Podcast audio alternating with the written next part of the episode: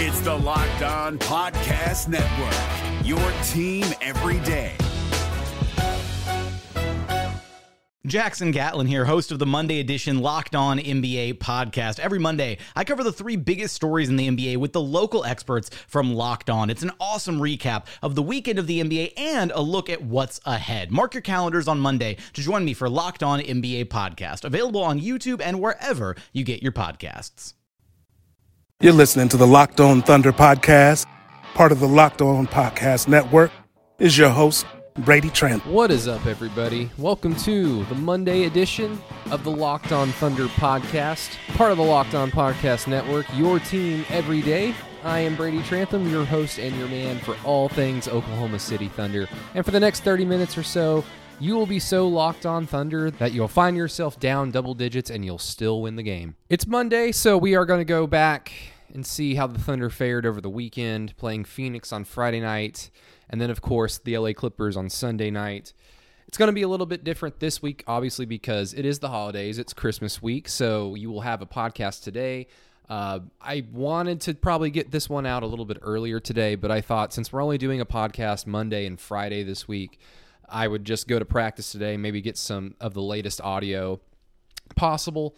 And certainly got some of that. We got some Danilo Gallinari updates, got some nice little fun stuff with Chris Paul and Billy Donovan. So we'll get to that a little bit later after we go over the, the two games over the weekend. But before that, if you still don't know who I am, I've been covering the Thunder since 2014, back in my blog boy days with Thunder Digest, and with 107.7 the franchise, 107.9 in Tulsa since 2018, where I've become their lead Thunder insider or whatever they want to call me. You can find all my blogs, columns, and all those good things at thefranchiseok.com. You can also find my game story if you're if you're that interested, you can also find my game story uh, for the Phoenix game on Friday. I freelance for the Norman Transcript, and you can just go to the Norman Transcripts website, type in Thunder, find my stuff there as well. I've done two games for them so far. Maybe I can do some more in the future. It'd be a lot of fun. In addition to this podcast, I also do the OKC 82 podcast with my partner Madison Morris. It's a lot of fun. We actually just kind of we uh, we were very tired last night, let's just say. And then this week, in addition to it being the holiday season and Christmas week, and just all the stuff that you have to take care of at the last second, because you're if you're like me, uh, you do things at the last second, and that's your own damn fault. Uh, but in addition to all that, I have double duty at the franchise. I am filling in for Andrew Gilman on the morning show with Mike Steely, Eddie Radosevich, and Jesse Stone Monday, Tuesday, Thursday, and Friday. And so that means super early mornings. I don't even know if I'm going to go to the Memphis game on Thursday because of it. So uh, fingers crossed I don't lose too much sleep, and fingers crossed I don't go crazy this week. Um, but if you want to find all that stuff, uh, know about what I'm doing with the franchise or the Norman transcript or what podcast I've just recorded, just simply follow me on Twitter at Brady Does Sports and feel free to ask me questions. Feel free to chime in on anything, and we will have a lot of fun. I promise you. Without further ado, let us go back and check out what the Thunder did this weekend. After coming back from back to back 24 plus point deficits, 24 against the Grizzlies, 26 against the Chicago Bulls. On Friday night, the Thunder took on the Suns. The opposite of that, they won by 18 points in a game that was somewhat close, especially in the third quarter. Got down to a one point lead for the Thunder. But overall, it was a game that the Thunder controlled relatively from the very beginning of the game and throughout.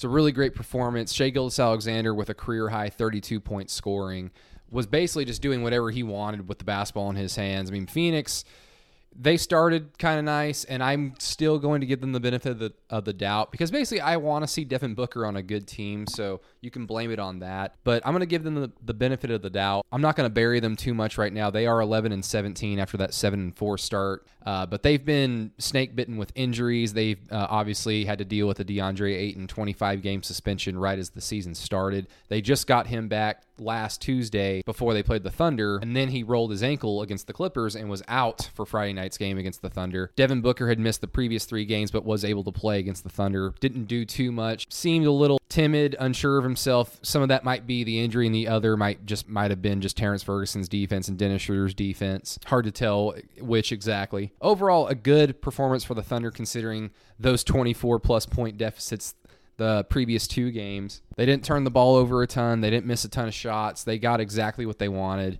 Um, overall, a solid performance. And going into that third quarter a little bit deeper, it was interesting because I put on Twitter at halftime, and I believe the Thunder were leading by seven points. And it's like, okay, all right, you're not down 20 points. That's good. Like you checked that box off. You didn't get down double digits. Cool.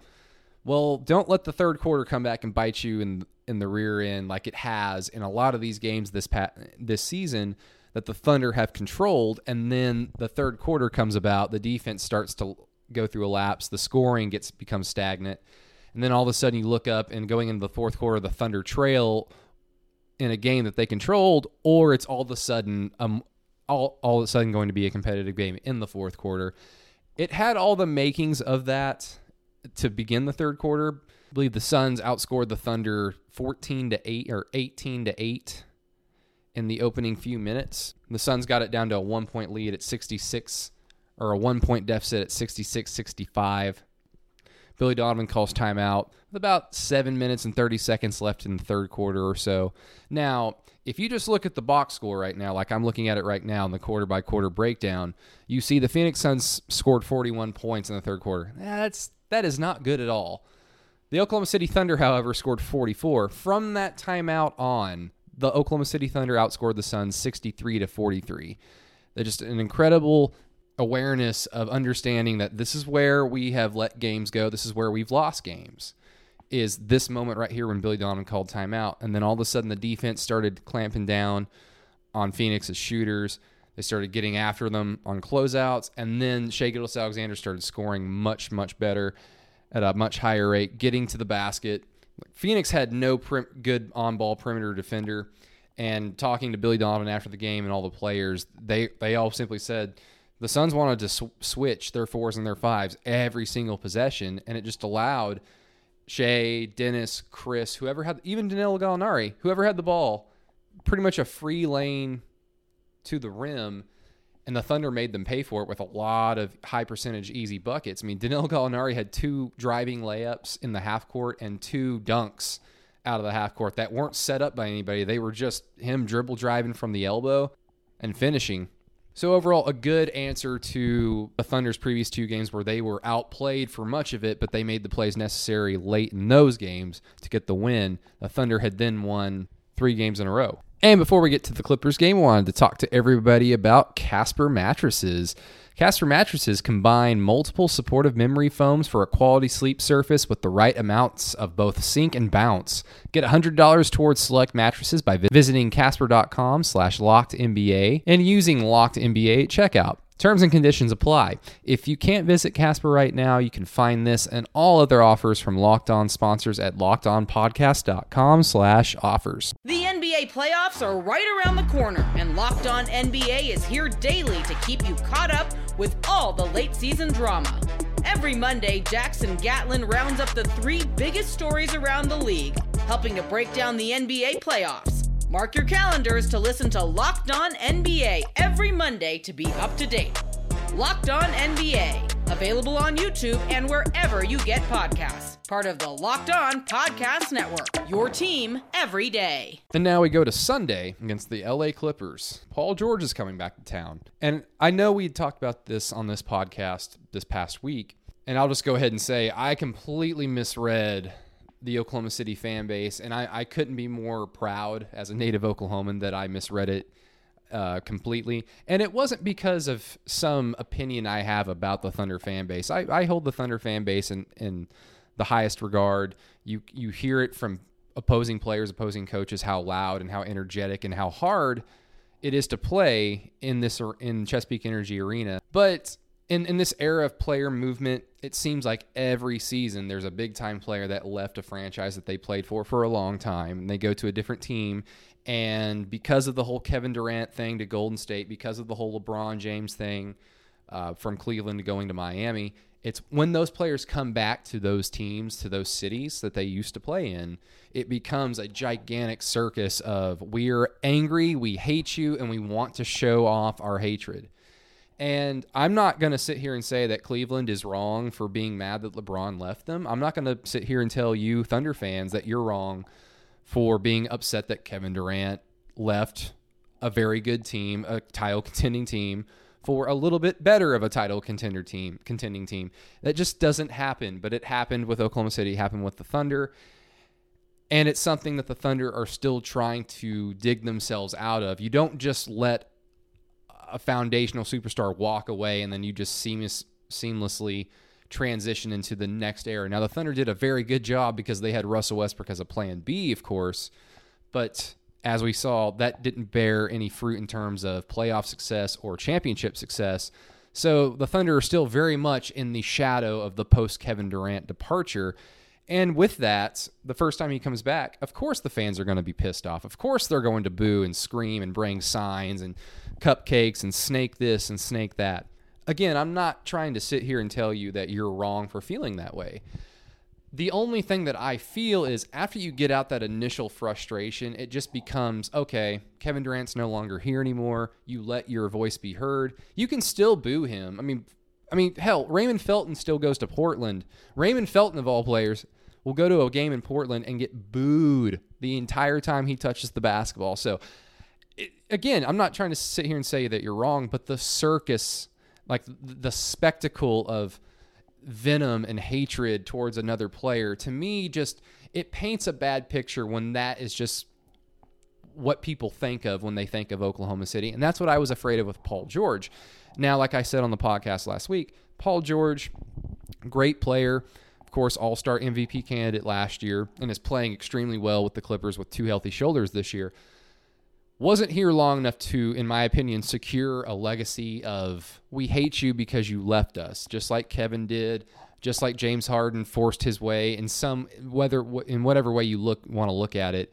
Uh, didn't take that money, so Sam Presti traded him. wasn't forced, you know. I should say he, Sam Presti was not forced. He could have kept him for that year, and who knows what would have happened. But again, it's just another example of a great player leaving Oklahoma City, and then they have to and then they have to hear about it. And then simply just from a fan standpoint, if you're at if you're at the arena and you've had a few drinks and you just want to have a good time and you want to have your voice be heard, it's much much easier to boo. It's much easier to yell and scream and curse or whatever as soon as his name is mentioned in the starting lineup. Like, I, I just, again, I just expected this is going to be oh just another just another line, another in a long line of players going back to play, teams they used to play for, and it becomes kind of a. Eh.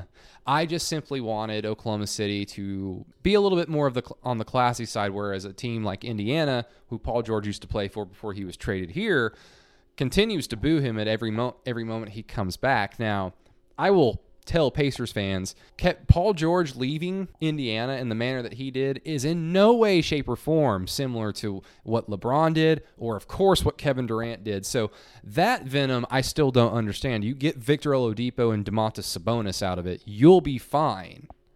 I don't understand that. So when Paul George was announced in the starting lineup Sunday night against the Thunder, I was very, very happy to hear about 98% cheers.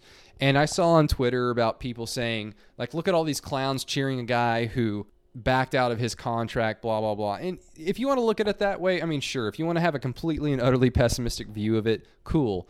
All Oklahoma City fans did was take any ammo out of anybody, whether it be a national talking head, an opposing player, take any ammo out, out of them to say, like, what a what a boring place Oklahoma City is. I don't want to play basketball there. And then if I do, their fans will just hate me and treat me like trash because I'm going to decide to leave. So overall, I'm glad that Thunder fans could put aside their frustrations that Paul George did ask for a trade out of a contract, and that trade ultimately led to the Thunder having to trade Russell frickin' Westbrook, everybody's favorite player. Russell Westbrook had to be traded because Paul George wanted to go. I am still glad that Thunder fans at least appreciated the time that Paul George put in, the effort, because the effort was completely unquestioned. Billy Donovan said a, a, handful of times leading up to the game that uh, he thought Paul George's he thought Paul George's feet were planted both in the circle, meaning that he was fully engaged and tried his damnedest to win games, even without the use of any shoulders. Uh, the the effort is unquestioned for me, and again, he is the first All Star level player to ever choose to sign a contract to play for Oklahoma City. So that that means something. And so I'm glad that now, whenever Paul George does just does come back to play against the Thunder, you know, there there might be some cheers, there might be some boos, there might be just some, oh, okay, he's just another opponent at this point because, like I said, he wasn't here long enough to secure that much of a legacy. But I asked Paul George last night what exactly it means to him that he played for the Thunder, and I, I tried to approach it in a way where you played, you know, X amount of years in Indiana, certainly more years in Indiana than you did with the Thunder. You played with the Thunder for only two seasons, and now you've got this future in LA, and who knows how long that's going to be. I mean, as as far as we know, it might be where Paul George ends up ending out his career. He's from LA, and he's always wanted to play there, so why not? He finished out the rest of his prime years in Los Angeles. So a few years down the road, when Paul George looks back on his career, it's going to be a big timeline in Indiana, maybe a bigger timeline in LA, and then just a little little chapter in Oklahoma City. So it made me curious exactly how he views it. And Paul had a little bit of an interesting answer. Paul typically doesn't say anything too deep, but uh, he did say some nice things about the Thunder, so let's hear what he had to say. Might be kind of a weird question this quick, but you got the first game out of the way in Oklahoma City. But how do you think you'll look back on your time in Oklahoma City, like as your career goes on and on? Uh, as far as what? Looking back at your well, you spent a lot of your time in Indiana, of course. You start off your career two years here. Now you got your future in LA. I mean, like, how do you think you'll view it a few years down the road? Um, you know what? I, I will always view this as one of the best organizations that I could have ever played for. Um, you know, they, they set the bar in many ways. Um, from, you know, a community, from, uh, again, front office, um, the way they run things, the way they handle things. They just set the bar in so many ways. Um, and, you know, it was a, a great imprint, um, a lasting impression on me um, that, you know, I, I know in a mid-market um, what's capable and, and what's possible. Playoffs are right around the corner, and Locked On NBA is here daily to keep you caught up with all the late season drama. Every Monday, Jackson Gatlin rounds up the three biggest stories around the league, helping to break down the NBA playoffs. Mark your calendars to listen to Locked On NBA every Monday to be up to date. Locked On NBA, available on YouTube and wherever you get podcasts. Part of the Locked On Podcast Network. Your team every day.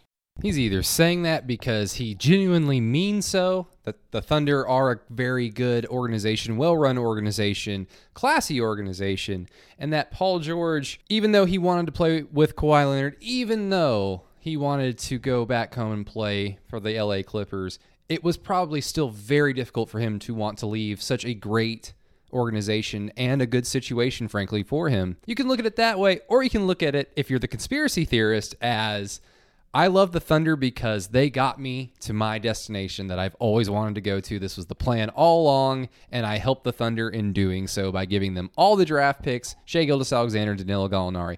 I don't care what you subscribe to, either way is fun. Or you can also, if you want to look at it from a third way, I guess if you're an Indiana fan and you're listening to this podcast, which thank you so much, but I don't mean to anger you in this way, but he did say, knowing what I know playing for a mid market, you know, he played for the Pacers for a, a few. He played for the Pacers for a while. Was that a dig at the Pacers? Are they not as well run as the Thunder? I, I would I, I, don't know for certain. I don't know how the Pacers are run, but I do know that they are a f- very successful organization, no doubt, and they've been successful for a long time. They're rarely ever terrible. Oh well, Paul George, everybody. I just want to let you all know while that quote wasn't that very deep, I'll admit, I had to wait an hour for that quote. He stood and he sat in the cold tub for about 45 minutes, then showered, then got dressed, and then talked to us about an hour after the game ended. I was thinking of everybody listening to this podcast. I seriously was. I was thinking of you. I need to get some Paul George audio for the Monday podcast, so you're welcome. But uh, let's talk about a little bit about the game before we get out of here, though. Uh, an 18 point deficit for the Oklahoma City Thunder midway through the game, which is familiar territory for this team, apparently.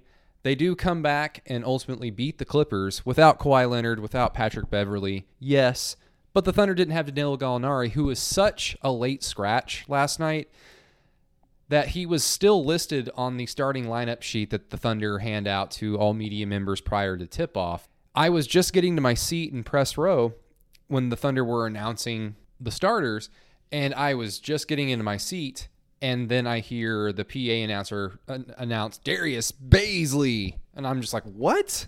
What just happened? And then you hear about the ankle injury. I believe it was the ankle injury that the same ankle that kept Danilo out of the Portland game the Thunder won were able to win a week and a half ago on the road. Before we get a little bit deeper into the Clippers game, let's hear what Billy Donovan had to say today, Monday at practice, about Danilo Gallinari and his status. Was Gallinari able to do anything today? No, I mean we just kind of rested. To be honest with you, a lot of guys we just just try to do some some walkthrough, some very very light work. But um, there was a number of guys that we just kind of I think just tried to let them recuperate a little bit. Is this something you don't anticipate is going to hold them out after Christmas? Yeah, I mean I, I don't. I mean it's the the hard part is I think a lot of it was precautionary. You know, he had some soreness there. Um, we're always going to be more cautious with guys. But I think it's going to be all based on how he feels. You know, hopefully these next two or three days gives him a little bit of a reprieve to kind of rest a little bit and feel a little bit better. But you think he will be back on the 26th? Yeah, I don't. I don't want to say that just because there's so much time in between there. I'll have to wait and see. Um, so they'll have him probably do some stuff and see how he feels. But yes, another game and another comeback victory. This time by 18 points over the LA Clippers for the Oklahoma City Thunder. Uh, the Thunder checked some history, some uh, stats. They are the first team in Thunder history to have multiple 15 point comebacks in a single week. So I'm assuming more than two. So since they had the three, and they are currently tied this season with the Los Angeles Lakers for the most 15 plus point comebacks in the season at four. Good showing for the Thunder, and I uh, kind of joked with Billy earlier today at practice to see what he believes the benefits are when you have so many comeback victories in such a short amount of time. You know those uh, bullet points you write down on the whiteboard in the locker room pregame? Or one of those bullet points get down by double digits? no, that's certainly not. no, that's not one of them. When no. you ha- like on the real though, like when you have so many uh, comeback victories in such a short span of time, does that do anything unique for your team moving forward? Yeah, I think it brings your team closer together. I think it, it creates a level of belief in one another. It creates a mentality that the group knows that each guy that they're lined up playing next to is going to give everything they got to get back in the game. So I definitely think there's a chemistry that gets built with, with because of that. But overall, with the Clippers game, just an outstanding performance, especially by the three guard lineup. I mean, Chris Paul doesn't really do that much with his scoring every single night, didn't really do that much with his scoring last night against the Clippers. But his leadership alone, it trickles down. I'm going to say that a lot. That's going to be the buzzword of this podcast as long as Chris Paul is on this team. It truly trickles down uh, people are going to point to Shai Gilgeous-Alexander matching his career high that he set on Friday with 32 points and really turned it on on both ends of the floor in clutch time. And that's something that he's kind of done over the last four or five games is really turn it on, especially on the defensive end of the floor in the fourth quarter, which is a great thing moving forward. And Doc Rivers even had something to say when I asked him about the leaps that he believes Shai Gilgeous-Alexander is making on the defensive side of the basketball. Speaking on that, Coach, uh, is there anything that you notice Shai defensively, like especially late in the game, like any leaps that he's made going back from last year when you had him? No, I thought you know early in the year, last year, Shai was one of our better defenders, and then I think he hit the rookie whatever uh, wall or whatever. But then I thought in the second half of the year, the late, he started getting it back. He's so long, you know. I think he can be a great defender. Um, I don't know if Shai believes that yet, but I do. But man, Dennis Schroeder, who was just announced before I started recording this podcast as the Western Conference Player of the Week as a bench player, Dennis Schroeder leading the Thunder in the week to a 4 0 record, 25 points per game, lead, is leading the Thunder in scoring over the last 16, 17 games for certain. I haven't checked anything prior to that. Wouldn't be surprised if he's almost leading the Thunder in scoring. I know he's averaging 18 points per game through the season. I can't remember where Shai dropped down from when he was scoring 21 points per game and he dropped down into the 17, 18 range. What, Don't know that for certain just yet but just outstanding play. And while the Clippers were shorthanded without, you know, one of the greatest players to walk the earth in Kawhi Leonard and then a pesky defender in Patrick Beverley, the Thunder did have their own adversity, of course, without Danilo Gallinari, and they certainly answered the test. They answered the call at home. This is starting to turn into what the Thunder exactly are, everybody. I mean, they are playing like a playoff caliber team, and it's not that much of a stretch to even start saying that because they are starting to beat a lot of bet they, they they are starting to take care of business of the teams that they're supposed to be beating and they're beating them quite handily outside of the Chicago and the Memphis performance where they had to reach down really deep in the fourth quarter. They took care of Phoenix. They get Memphis the day after Christmas one night and then the second and the night following is a road game against Charlotte on the second night of a back-to-back. So it's going to be interesting to see how the Thunder react to their Christmas break and then a back to back home and away against two teams that are definitely less talented than they are, worse than they are. The Thunder have started to beat those teams. It's, it'll be interesting to see if they can do that. The Thunder did a very good job of holding Paul George in check. I believe he only finished with 18 points. At one point, it looked like he was about to drop 40, and about a thir- in about a 18 second span in the second quarter, he scored eight points. And it was just like, oh, here we go. Paul George show is about to start. It's going to be real ugly. And it, you know, the Clippers, of course, built that 18 point lead, but the Thunder just kept turning them over. The Thunder's defense, their physicality, which is starting to become a, a surprising benefit advantage to this team that they have over a lot of teams that they faced is just the fact that they're so damn physical.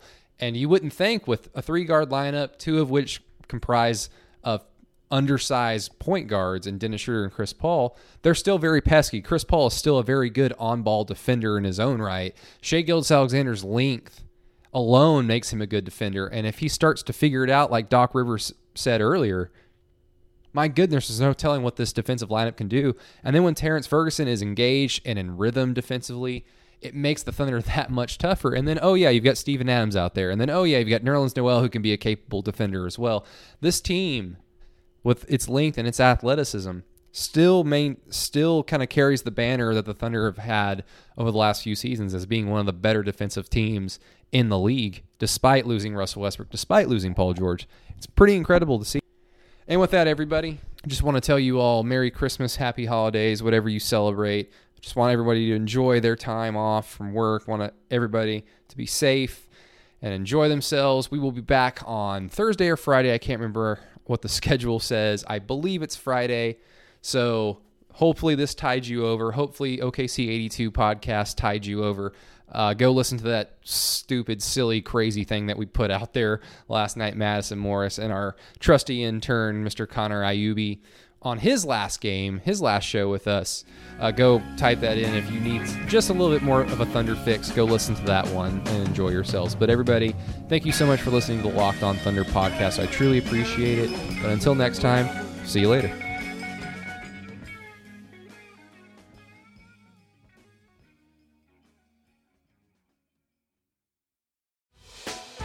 Hey, Prime members you can listen to this Locked On podcast ad free on Amazon Music.